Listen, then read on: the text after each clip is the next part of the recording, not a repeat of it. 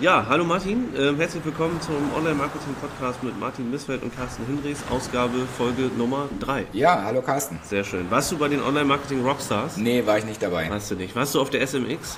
Auch nicht. Auch nicht, nee, ich auch beides nicht. Können wir leider heute kein Wort zu verlieren. Aber wir haben ein anderes tolles Thema, nicht wahr? Ja, und zwar ähm, habe ich mir überlegt, ähm, ich bekomme in letzter Zeit verstärkt Anfragen, ob ich nicht einfach mal schnell irgendwo eine Website überprüfen kann. Okay. Kriegst du sowas auch? Ab und zu bekomme ich sowas auch, ja. Mhm. Genau. Das ist eigentlich fast immer gleich aufgebaut. Da steht dann drinne, sehr geehrter Herr Missfeld, äh, Sie sind ja Experte in dem und dem Bereich und äh, ich lese bewundernd Ihren Blog und verfolge das und äh, bin so dankbar, dass es Sie gibt. So, wenn, wenn man sowas liest, dann bricht man erstmal schon mal nicht ab, liest weiter. Und dann sagen die Leute mal, ich habe eine kleine Website und oder einen kleinen Shop irgendwie und ich habe so große Probleme hiermit und damit und meine Rankings stimmen nicht und so weiter. Können Sie mir nicht mal schnell helfen? Ja, also darauf läuft das immer hinaus. Das Problem ist natürlich, dass ich das eigentlich nicht kann, ja, weil ich kriege da ungefähr jeden Tag ein oder manchmal auch zwei solche Anfragen. Das kriege ich überhaupt nicht abgearbeitet. Das Ganze ist natürlich insofern fast niedlich, weil die Leute denken, sie könnten das echt für lau einfach mal so kriegen. Ja, okay. Ja, und da, da mag man dann ja gar nicht sagen, irgendwie nein und spinnst du und du hast ja keine Ahnung vom Business, mhm. sondern die Leute, das sind echt blutige Anfänger. Also wer solche Mails schreibt, ist einfach, äh, hat keinen Plan sozusagen, dass das ein, ein Business okay, ist. also du glaubst nicht, dass da irgendwie System hintersteckt von jemandem, der doch ein bisschen Ahnung hat, aber jetzt nochmal wirklich die Fachmeinung ähm, von jemandem einholen. Also mag sein, dass das im einen oder anderen Fall sogar tatsächlich auch der Fall ist, aber im Grunde genommen ist das so anfängerhaft formuliert und auch vor allen Dingen die Seiten, um die das dann geht, sind, da merkt man schon, das sind tatsächlich echte Anfängerseiten. Sind das diese klassischen Nischenseiten, wo man sowieso denkt in den Serbs so, oh Gott, äh, wieder fünf Seiten, die eigentlich keine Daseinsberechtigung haben? Ja und nein. Also es sind meistens schon Leute, äh, es sind oft Nischenseiten, aber es sind eben Leute, die tatsächlich gar nicht unbedingt so mit dem Anspruch rangehen, jetzt ganz schnell hektisch reich werden zu wollen, sondern die wollen schon an den Sachen arbeiten, die stecken mit einem gewissen Herzblut dahinter, aber die kriegen es halt nicht äh, sozusagen umgesetzt äh, in eine entsprechend vernünftige Website. Mhm, okay. Über welche Kanäle kommen diese Anfragen? Also bekommst du das über Facebook, über E-Mail, als Blogkommentar oder wie kommen die Leute auf dich zu? Tatsächlich alles. Ja, okay. Du hast jetzt ja gerade eben gesagt, dass wenn die sich so nett anschreiben und dir Honig ums Maul schmieren, so kann man es ja sagen, ne? damit Genau. du erstmal nicht abbrichst mit dem Lesen, ähm, dann liest du das zumindest ganz bis zum Schluss durch. Ähm, ich persönlich habe auch immer wieder die Erfahrung, dass mich Leute über Facebook anschreiben. Bei mir ist das mittlerweile so, ich gucke mir dann erstmal das Profil von demjenigen an und gucke, ist das authentisch, ist das nicht authentisch, ist das ein Fake oder kein Fake. Ja. Und wenn ich dann auf ein Profil gehe und wir alle kennen irgendwelche Einstellungen bei Facebook, wo man sagen kann, hey, keiner darf was sehen, außer er ist mein Freund oder Freunde meiner Freunde, das respektiere ich auch. Aber wenn ich dann noch nicht mal ein Profilbild habe oder ein Liederbild habe oder sowas, ne, dann denke ich mir immer so, boah, da reagiere ich gar nicht mehr drauf. Ja. Ne? Also da kommen Anfragen, die sind dann auch wirklich höflich und förmlich geschrieben und auch äh, in Sie-Form und sowas, ne? wo ich mir denke, okay, das kann man so machen. Äh, wenn das jemand Jüngeres ist, dann äh, hat man, ist da vielleicht noch dieses Respekt vorm Alter oder so da. Genau. Ähm, aber ich, wie gesagt, ich, ich gucke mir da immer an, äh, ist es ein Fake-Profil, ist es kein Fake-Profil und da kommt wirklich so viel rein. Ähm, auch von Anfragen her oder so, wo ich mir denke, ne, tut mir leid, also wenn du noch nicht mal äh, irgendwie bereit bist, dich öffentlich äh, erkennen zu geben, wer du bist, dann ähm, kann ich auch mir nicht die Zeit nehmen, dir zu antworten. Also das ist meine Einstellung dazu. Also das- hier das schon mal stimmt, das, ja. also schon mal der erste Hinweis an alle, die das hier hören. Wenn ihr Leute anschreibt, egal wen, ähm, schreibt ihn authentisch an. Tut nicht so, als ob ihr euch verstecken wollt. Seid wirklich in Anführungsstrichen real, zeigt, wer ihr seid und seid ehrlich. Also gerade das Ehrliche, das hat Martin ja gerade gesagt, das zieht auf jeden Fall, damit man sich zu Ende durchliest. Und dann ist halt der erste berühmte, also der berühmt-berüchtigte erste Eindruck, der muss halt stimmen. Das stimmt, wobei man kann das auch übertreiben. Also es gibt manchmal auch Mails, die mich erreichen, irgendwie, wo ich das Gefühl habe, da wird mir einfach viel zu viel Honig um, ums Maul geschmiert. Irgendwie, also wo ich, Ja, wo ich ja, dann die- derartig hochtrabend irgendwie gelobt werde, dass ich dann echt abbreche und sage, Leute, also dann antworte ich auch immer und sage irgendwie, Leute, also äh, mit so einer Einleitung irgendwie, das ist einfach zu heftig. Und da merkt man dann auch einfach das System dahinter. Ja, also da, Ja. ähm, ja, also Aber- man sollte da auch nicht übertreiben. Weißt du, was das Schlimme ist? Wenn ich, also wir alle sind ja mal der Jäger und wir sind alle auch einmal irgendwie, ja, Opfer klingt jetzt doof, ne? Aber wir sind die Beute. So, das heißt, Ja. mal bekommen wir diese E-Mails, aber auch wir sind ja irgendwann mal in der Situation, dass wir jemandem anderen eine E-Mail schreiben möchten, wenn wir vielleicht zum Beispiel einen ersten geschäftlichen Kontakt aufbauen wollen oder so. Ja. Das heißt, im Grunde genommen ähm, gelten diese Tipps ja auch für uns selber. Und wenn ich selber eine E-Mail schreibe an jemanden, den ich das erste Mal kontaktiere, den ich sonst vielleicht nur aus dem Online-Business kenne oder also nur so von, von seinen Kanälen oder sowas, ne, dann erwische ich mich selber doch auch dabei, wie ich anfange, nett und freundlich zu schreiben und denke mir, was würde bei mir passieren oder was würde bei mir funktionieren? Und dann ist das, wie du schon sagst, manchmal wirklich so, dass ich mir denke, Naja, das kannst du jetzt so nicht machen, das ist übertrieben. Ja. Ne? Also das ist wirklich so ein ganz, ganz ähm, schmaler Grad. Und was das, das Schlimmste in Anführungsstrichen, was dazu kommt, ist halt auch immer noch die Tagesform und Tagesverfassung desjenigen, der es gerade liest. Ja, deswegen, ja. es gibt ja auch die goldene Regel, irgendwie, das sollte man auch immer bedenken. Irgendwie schreibe niemals montags früh eine Mail an jemanden. Ja, um Gottes Willen. Ja, weil das ist sozusagen, das, das geht sowieso durch. Da ist sowieso jeder Montagvormittag genervt, weil er Dinge abarbeiten muss. Ja. Und da will man nicht solche Mails kriegen. Also die flutschen ja, sofort genau. durch. Und genau das gleiche ist auch Freitag früh. Wenn mich Freitagvormittag oder Freitagnachmittag sogar noch irgendwelche Mails erreichen, die werden 100% hundertprozentig durchrutschen, ja, weil die lege ich mir dann bereit für Montag, aber bis Montag sind ganz viele andere Sachen aufgelaufen. Und man sollte auch immer gucken, über welchen Kanal kontaktiere ich diese Person. Ja. Also es gibt ja auch immer, je nachdem, was man möchte, ähm, gibt es den richtigen oder auch den falschen Kanal. Also ich differenziere da auf jeden Fall, weil ich habe das so, dass ich bei größeren Projekten eine eigene E-Mail-Adresse dahinter habe. Die haben dann eigene Filter und eigene Regel in meinem Outlook und äh, dann läuft das hinterher so, dass eine Anfrage über eine bestimmte Seite dann auch direkt im richtigen Ordner landet und ich mich dann hinterher damit beschäftigen kann und das ja. abzuarbeiten. So viel zum Thema Kontaktanfrage, aber ähm, jetzt wollte ich sozusagen noch einen zweiten Punkt hinten dranhängen, nämlich was mache ich dann? Genau, was machst du dann? Insbesondere, insbesondere wenn diese Leute tatsächlich ähm, glaubwürdig äh, mehr oder weniger verzweifelt sind und mich um Hilfe bitten dann treffen sie tatsächlich diese Instinkte, irgendwie, wo ich sage, irgendwie, okay, ähm, Business oder nicht, irgendwie, aber wenn die Hilfe brauchen, irgendwie so, dann, dann äh, versuche ich auch zu helfen. Das soll jetzt bitte keine Aufforderung sein, dass mir jetzt möglichst jeder eine, eine Nachricht schickt, irgendwie bitte schön hilf mir mit meiner Seite, sondern im Gegenteil, ich will jetzt euch sagen und erklären irgendwie, dass das überhaupt nicht nötig ist. Ja, weil ich habe, wie gesagt, dann gar nicht viel Zeit und das, was ich dann mache, ist ganz easy. Ja, ganz einfacher Ablauf, dauert fünf Minuten, so eine Art Mini-Side-Klinik. Mhm. Ich bin gespannt. Ich habe auch schon meine ersten Gedanken Sehr gut, dazu. sehr gut. Ja, vielleicht machst du sowas ja auch und kannst dann immer noch einflechten, was, worauf du dann noch achtest. Ja, erzähl erstmal, dann genau, also äh, werde ich Kritik äußern. Das erste, was ich mache, ist eine Site-Abfrage.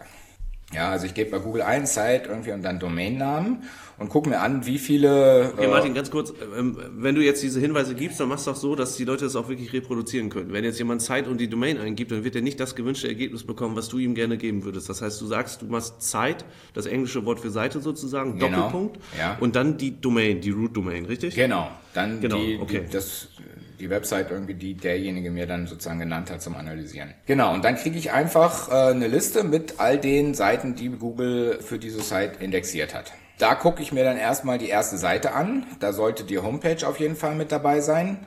Und entsprechend überprüfe ich auch, was sozusagen die ersten Seiten tatsächlich sind.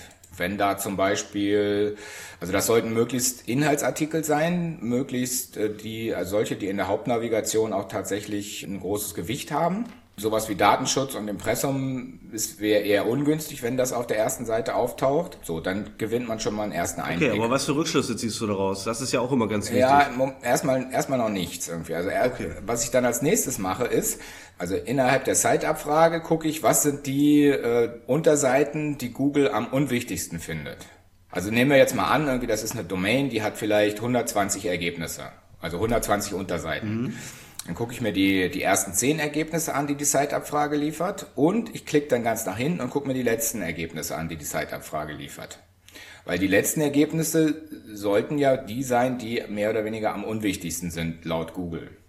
Wenn auf den Seiten irgendwas Spammiges passiert ist, also irgendwie ein Angriff von außen und, und da wurden irgendwelche Inhalte ergänzt oder so, dann ist das manchmal auch schon dadurch erkennbar. Mhm, Kommt ja, allerdings sehr selten vor irgendwie, aber da werden dann irgendwelche möglicherweise noch irgendwelche Viagra-Unterseiten oder so äh, gezeigt, die dann eben ganz am Ende hängen.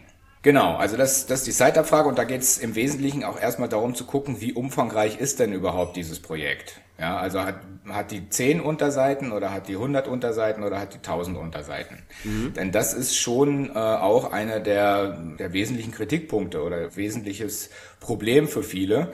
Die starten irgendeine neue Website, haben drei oder vier Artikel geschrieben und wundern sich dann, warum sie nicht 1000 Besucher am Tag kriegen. Genau, ähm, also Zeitabfrage ist ganz wichtig, um so einen Überblick zu kriegen, wie umfangreich ist das Projekt. Vor allen Dingen, vor allen Dingen kann man bei der Zeitabfrage auch mal herausfinden, ob vielleicht Sin Content mit im Index ist. Ne? Also so irgendwelche Sachen, die da eigentlich gar nicht reingehören. Das ist ja auch immer ganz spannend. Ja. Ne? Wenn ich mir angucke, irgendwelche Tag- oder Kategorieseiten, wo ich wirklich keinen Mehrwert biete ja. ähm, und diese landen trotzdem im Index, dann kann ich schon mal eine Indexbereinigung machen, indem ich sie hinterher auf No-Index stelle oder ja. Ja, stimmt, ja. Dann wechsle ich meistens äh, zu Systrix und verschaffe mir einfach einen, einen, ersten Überblick bei Systrix irgendwie, wo dann diese entsprechenden Seiten ranken. Mhm, okay. Allerdings ist das, ähm, ja, das bringt meistens deswegen gar nicht so viel, weil äh, die Leute haben ja ein Problem und das wird dann, äh, spiegelt sich entsprechend bei Systrix wieder. Das heißt, diese Seiten haben dann praktisch keine Rankings und beziehungsweise dann ranken die vielleicht auf Position 30 oder 40 als beste Position für irgendwelche super stark umkämpften Keywords und sonst ist da fast nichts. Ja, okay. Jetzt hat aber nun nicht jeder einen Sistrix-Account. Ja. Und ähm, wir beide wissen ja, dass Sistrix im Monat auch etwas kostet. Der ist nicht kostenlos. Und ähm, hast du auch noch Alternativen, wo man nachgucken könnte, die jetzt nicht unbedingt ähm, ja, einen monatlichen Invest bedeuten sozusagen? Also wir reden jetzt ja gerade davon, dass du oft Anfragen von Leuten bekommst, die wenig Ahnung haben und die gerade einsteigen. Ne? Abgesehen von dem vielleicht 14-tägigen kostenlosen ähm, Buchungszeitraum, den man haben kann, ohne jetzt hier genug Werbung zu machen. Es gibt auch noch andere Tools wie Metrix-Tools oder so, da kann man auch kostenlose Accounts anlegen. Oder Searchmetrics, Xovi, genau. genau, das geht überall. Ja. Ähm, das ist zum Beispiel eine Variante, das, äh, mhm. diese Testphase zu nehmen. Das andere ist aber natürlich die Google Search Konsole. Ah, ja, okay. Ja, die Google Search Konsole ist sowieso im Grunde das mächtigste Tool, was es gibt und das ist kostenlos. Ja. Ähm, und die Search Konsole hat den Vorteil, dass sie im, in Anführungsstrichen echte Daten liefert.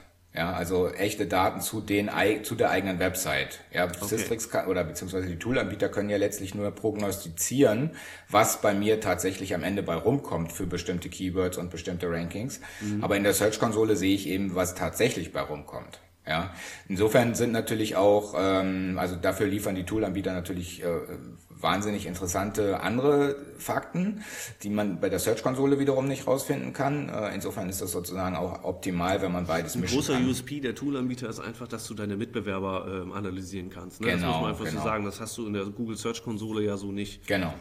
Ja. Genau, aber was sozusagen die Analyse der eigenen Seite betrifft, da ist die Search-Konsole sozusagen letztlich optimal. Genau. Wobei ich jetzt in die Search-Konsole von irgendwelchen Leuten, die mir eine Anfrage schicken, äh, wo ich nur fünf Minuten mich mit beschäftigen will, da will ich keinen Zugang zu einer Search-Konsole haben. Äh, manchmal mhm. schicken die mir dann noch äh, Screenshots mit, die mir allerdings dann meistens nicht so viel nützen, weil man müsste dann schon ein paar Sachen irgendwie da angucken. Äh, ja, also insofern gucke ich, nutze ich eben die Tool-Anbieter und nicht die Search-Konsole. Ja.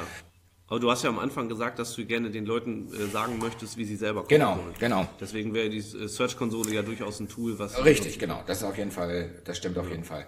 So, und ähm, in, ich kann damit sozusagen eigentlich immer nur einen ersten Eindruck kriegen irgendwie und letztlich geht es bei mir vorrangig darum, dass ich gucke irgendwie, wie umfangreich ist tatsächlich das Projekt. Mhm, okay. Weil in aller Regel ähm, lautet auch mein Rat, den ich dann am Ende schicke, irgendwie, äh, sorgt dafür, dass du mehr interessante Inhalte hast. Ja, also insbesondere die, diese kleinen Nischenseitenbetreiber haben eben ganz oft das Problem, dass die einfach nur hunderte von Produkten ähm, mit dem Tool oder mit, mit einem Theme sich reingeladen haben, aber die haben 0,0 uniken Content. Mhm, okay. Ja, und das kann natürlich dann nichts werden. Aber gehst du, wenn ich dich kurz unterbrechen darf, aber gehst du denn auch auf die Qualität des vorhandenen Inhalts ein? Weil wenn ich mir vorstelle, ich bewerte Inhalt von 1 bis 10, wobei 10 das Beste ist, was man für Inhalt vergeben kann, und die Leute, die arbeiten kontinuierlich mit einer 3 bis 5 und du sagst denen dann, ey, erstelle noch mehr Inhalt, dann würden sie immer weiter nur 3 bis 5 bewertete Qualitätsstufen quasi erstellen. Und ähm, dadurch würden sie zwar mehr Inhalt schaffen und sie würden langfristig sicherlich auch ein kleines Wachstum hinlegen, aber noch lange nicht das, was vielleicht möglich wäre, wenn sie den vorhandenen Inhalt erstmal auf eine 10 bringen und sich daran orientieren. Da hast du total recht. Aber ich habe da sozusagen zwei, zwei Probleme in dem Bereich. Das eine ist, ähm, es würde mir, würde mir viel zu viel Zeit rauben, wenn ich mir sozusagen die Inhalte durchlese und dann noch irgendwie versuchen wollte, die zu beurteilen. Hm, okay. Äh, und das andere ist, dass ich tatsächlich äußerst vorsichtig bin, was die Beurteilung von Qualität von Inhalten betrifft. Das gilt auch für meine eigenen Seiten. Ich habe da sozusagen immer so eine Unsicherheit, dass ich denke, na, ist das jetzt vielleicht doch eher schlecht oder ist das verständlich oder ist das irgendwie einfach nur Larifari, was ich da geschrieben habe. Das heißt, diese Qualität von Inhalten, das ist für mich ein super schwammiger Begriff, irgendwie, wo ich eigentlich nichts mit anfangen kann und wo ich auch nur ganz schwer anderen empfehlen kann, was eigentlich gut und was schlecht ist. Na, okay. Ja, also wenn irgendein Nischenseitenbetreiber über irgendeinen Quatsch schreibt, mit dem ich sonst nichts zu tun habe, dann kann ich mir einfach nicht anmaßen zu sagen, ob die Inhalte, die sie formuliert haben, ob die gut oder schlecht sind. Okay, verstehe ich. Aber du kannst ja zum Beispiel ähm, audiovisuelle, oder sagen wir mal eher mal visuelle Inhalte relativ kurz und knackig beurteilen. Das stimmt. Das mache ich auch tatsächlich ja. fast immer und das ist fast immer die gleiche Nachricht. Leute, ihr habt zu wenig Bilder. Ja, oder ihr habt gar keine Bilder und ihr braucht unbedingt gute äh, Bilder in euren Inhalten. Also das ist tatsächlich ja. fast durch die Bank weg so, dass da viel zu wenig gemacht wird. Da rede ich mir ja auch schon seit Jahren den Mund fusselig irgendwie, aber das stimmt, das ist auch irgendwie so ein Dauertipp, den ich habe. Mhm, okay. Ein Problem, was ganz viele immer sehen, ist der sogenannte Duplicate Content. Okay. Was ist das, dieser Duplicate Content? Jetzt mal für die Leute, die ähm, vielleicht als Einsteiger gerade zuhören. Erstmal da alles das, wo Inhalte doppelt vorliegen. Also wo es quasi den gleichen Inhalt auf zwei verschiedenen Seiten gibt. Mhm, okay. Aber man kann da natürlich drüber streiten, was das eigentlich genau ist. Ja, das Problem für die meisten, die mich anfragen, ist eher, dass die denken oder dass die gehört haben, Duplicate Content sei schlecht und es würde dazu führen, dass Google solche Seiten abstraft. Mhm. Oder sag du mal, was du davon hältst. Also erstmal würde ich das ganz gerne nochmal ergänzen und zwar ähm, Duplicate Content, was du gerade gesagt hast, das ist erstmal der gleiche Inhalt auf zwei verschiedenen URLs oder Domains sozusagen, sofern nicht ein Canonical Tag gesetzt ist, der das Original als Quelle ähm, hinterlegt sozusagen. Ja, okay. Mhm. Ne, das, das finde ich technisch noch wichtig, weil man kann ja durchaus äh, einen und denselben Inhalt auf verschiedenen Domains haben. Wenn ich jetzt sage, hier, das ist aber die Ursprungs-URL, wo es herkommt, ähm, dann ist das gar, überhaupt gar kein Problem. Unabhängig davon, ob man Duplicate Content als Problem oder mhm. nicht sieht. Okay, und was machst du dann in dem Fall? Also sagen wir mal, ich habe eine Website, der Inhalt stimmt zu 70 Prozent überein und 30 Prozent ist äh, sozusagen individuell auf einen bestimmten Fokus hin ausgerichtet.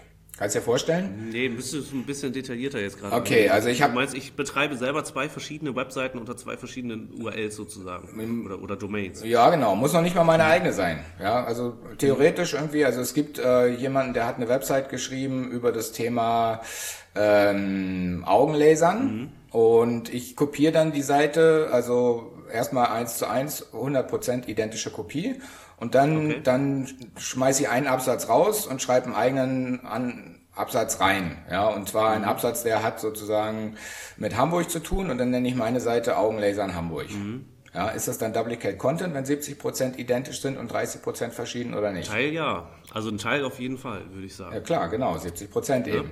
Ja, soll ich genau. dann Canonical setzen? Nein, nein, nein, da setzt genau. du kein Canonical, weil du willst ja, also es kommt ja immer darauf an. Ähm, wenn ich dich jetzt richtig verstanden habe, es klingt ein bisschen nach Black Hat, was du gerade vorhast. Aber das ist, glaube ich, gar nicht das, was du sagen willst. Na, ähm, weil du willst ja nicht die Inhalte einer fremden Webseite kopieren, was Nein. du ja grundsätzlich erstmal äh, so nicht äh, machen kannst. Genau. Das darf man noch nicht. Aber, genau, aber zum Beispiel, also wenn es die eigene Seite ist, darf man es natürlich theoretisch schon. Genau, darum geht es hier, glaube ich. Und es gibt viele, viele ja. Bereiche und, und, und, Anwendungsbeispiele, irgendwie, wo das absolut Sinn macht, dass man ja. sozusagen bestimmte Inhaltsblöcke vorhält und auf verschiedenen Unterseiten entsprechend einbindet. Genau. Also ich mache das ehrlich gesagt tatsächlich relativ oft. Insofern weiß ich auch, dass Duplicate Content einfach überhaupt kein Problem mhm. ist. Okay. Es ist deswegen kein Problem, weil es geht letztlich immer nur um den User. Ja. Und wenn du sozusagen äh, den User mit zwei Artikeln oder beziehungsweise du hast zwei Seiten und mit beiden Seiten ist der User glücklich, ja, dann ist das das Entscheidende. Und ob diese, ob 70 Prozent des Artikels sowohl in dem einen oder dem anderen ist, das interessiert den User doch nicht. Also ich, der will nur, dass jeder Inhalt für sich tatsächlich in, inhaltlich plausibel ist. Ich sehe das ein bisschen kritischer als du. Ähm, ich denke, das kommt sicherlich auf die äh, Keywords drauf an, für die man da äh, gut positioniert sein möchte. Es kommt sicherlich auch sehr viel auf die Konkurrenz an. Wer ist noch mit dabei? Ich glaube, um einem, äh, bei einem hart umkämpften Keyword oder Keyword-Set ähm, es ist durchaus schwieriger mit einem Duplicate-Content-Anteil von 70% gut zu ranken, dauerhaft gut zu ranken, so muss man es ja sehen. Kurzfristigkeit ist äh, schon immer irgendwie möglich gewesen, ähm, aber einen dauerhaften Erfolg damit zu, äh, zu erlangen, das sehe ich da doch eher problematisch. Gerade wenn es verschiedene Suchintentionen sind, mit transaktionell oder vielleicht nur informell. Naja, ähm, vielleicht ist das jetzt auch ja. tatsächlich ein bisschen falsch rübergekommen. Es geht natürlich nicht darum, dass man mit dem gleichen Inhalt ähm, für das gleiche Keyword rankt sondern es geht darum, dass man sozusagen mhm. einmal ein Keyword hat, das heißt eben ähm, Augenlasern, ganz allgemein, und dann hat man das Keyword Augenlasern Hamburg.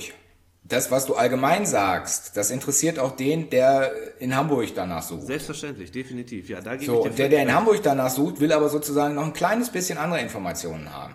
Das heißt, das unterscheidet sich inhaltlich wirklich nur zu einem relativ kleinen Anteil. Wenn ich es unter dem Winkel betrachte, dann hast du natürlich recht. Wenn sich jemand generell zum Thema Augenlasern informieren möchte, dann interessieren den genauso viele, äh, ja, ich sag mal, das ist dann deckungsgleich ne, mit jemandem aus München, aus Hamburg, aus Berlin. Bloß der möchte dann vielleicht regional gesehen auch ein paar Inhalte haben. Ne? Wo kann ich es denn in Hamburg machen? Wo kann ich das in München machen lassen? Oder halt auch in. Äh, in Ganz genau. Ne, also da gebe ich dir völlig recht. Ja, die, der Grundstock an Informationen, der ist, der ist äh, ähnlich. Und eine Zeit lang geisterte sozusagen irgendwie durch die SEO-Sphäre irgendwie, dass Duplicate Content ja schlecht ist irgendwie. Deswegen musste man oder sollte man an, angeblich äh, für jeden dieser Unterartikel irgendwie, also München, Hamburg, Köln, mehr oder weniger alles unique schreiben. Ja, also alles wieder umschreiben und mhm. das halte ich jetzt für Quatsch, beziehungsweise das ist sogar, glaube ich, eine gewisse Gefahr, mhm. die da drin liegt. Und das wird Google meiner Einschätzung nach inzwischen auch längst erkannt haben. Es geht ja letztlich um die Frage, was für ein inhaltlicher Gehalt steckt in einem Artikel. Also welche Füllwörter ich ja. letztlich benutze oder welche Synonyme ich benutze, verändern ja nichts an dem inhaltlichen Gehalt des Artikels selber. Das heißt, man kann jetzt mit Content-Spinnern oder von irgendwelchen Textagenturen oder wem auch immer sich unique Artikel liefern lassen. Nur der inhaltliche Gehalt ist eben überall jedes Mal das gleiche. Und ich halte das für Quatsch. Das ist irgendwie rausgeworfenes Geld irgendwie und oftmals wird der Artikel dadurch dann sogar eher ein bisschen schlechter lesbar. Deswegen bin ich wirklich ein Verfechter äh, des Duplicate Content und sage irgendwie, wenn es solche Passagen gibt, die man auf verschiedenen Seiten anwenden kann, die sozusagen für die Benutzer auch wirklich Sinn ergeben, dann schreibt das einmal richtig gut, verständlich, plausibel, ergänzt es mit Bildern und Videos und Links und was auch immer sozusagen dann wichtig ist und dann benutzt die Passage einfach auf den Seiten, wo es Sinn macht. Ja, und wenn dann zehnmal überall das gleiche, äh, die gleiche Passage auftaucht, dann ist mhm. das eben so. Aber es ist eben nicht äh, der Grund äh, für eine Penalty oder irgendwie man muss nicht Sorgen, Sorge haben, dass dann irgendwas sch schlechter ranken würde. Mhm, okay, das würde ich jetzt persönlich so nicht äh, hundertprozentig unterschreiben. meine meine, meine äh, Arbeitsweise sieht da anders aus. Ähm, das ist doch gut. Ehrlich. Dann können wir ja auch mal von den Hörern äh, erbitten, ja. irgendwie eine Meinung dazu, wie Sie das einschätzen. Also, nochmal, äh, welche Erfahrungen Sie gemacht haben. Zu deiner Vorgehensweise, wenn du jetzt sagst, du, du startest mit Domain A und hast dort diesen allumfassenden Text zum Thema Augenlasern, den äh, im Grunde genommen äh, jeder interessiert, egal aus welcher Stadt er kommt. Ähm, und du benutzt dann Domain B, nehmen wir mal Augenlasern Hamburg gibst du dann auf Augenlasern Hamburg ähm, die, sagen wir mal, augenlasern.de als Quelle an? Oder wie verhältst du dich da? Verlinkst du die untereinander? Sagst du, hey, pass mal auf, das ist der gleiche Inhalt, also für dich selber jetzt so, ne? das ist der gleiche Inhalt wie auf der Domain, das ist die Quelldomain. Also kann ich unten auch sagen, ja, Quelle für diese Inhalte ist letztendlich die, äh, die Originaldomain. Oder verlinkst du da gar nicht? Das würde ich als Quelle natürlich angeben. In dem Fall ist das allerdings tatsächlich gar nicht mein Problem, weil ich diese Passagen, die ich eben erwähnt habe, ähm, eigentlich immer auf der gleichen Domain verwende. Also ich mache da relativ wenig, äh, dass ich ah, das sozusagen okay. dann auf anderen Domains.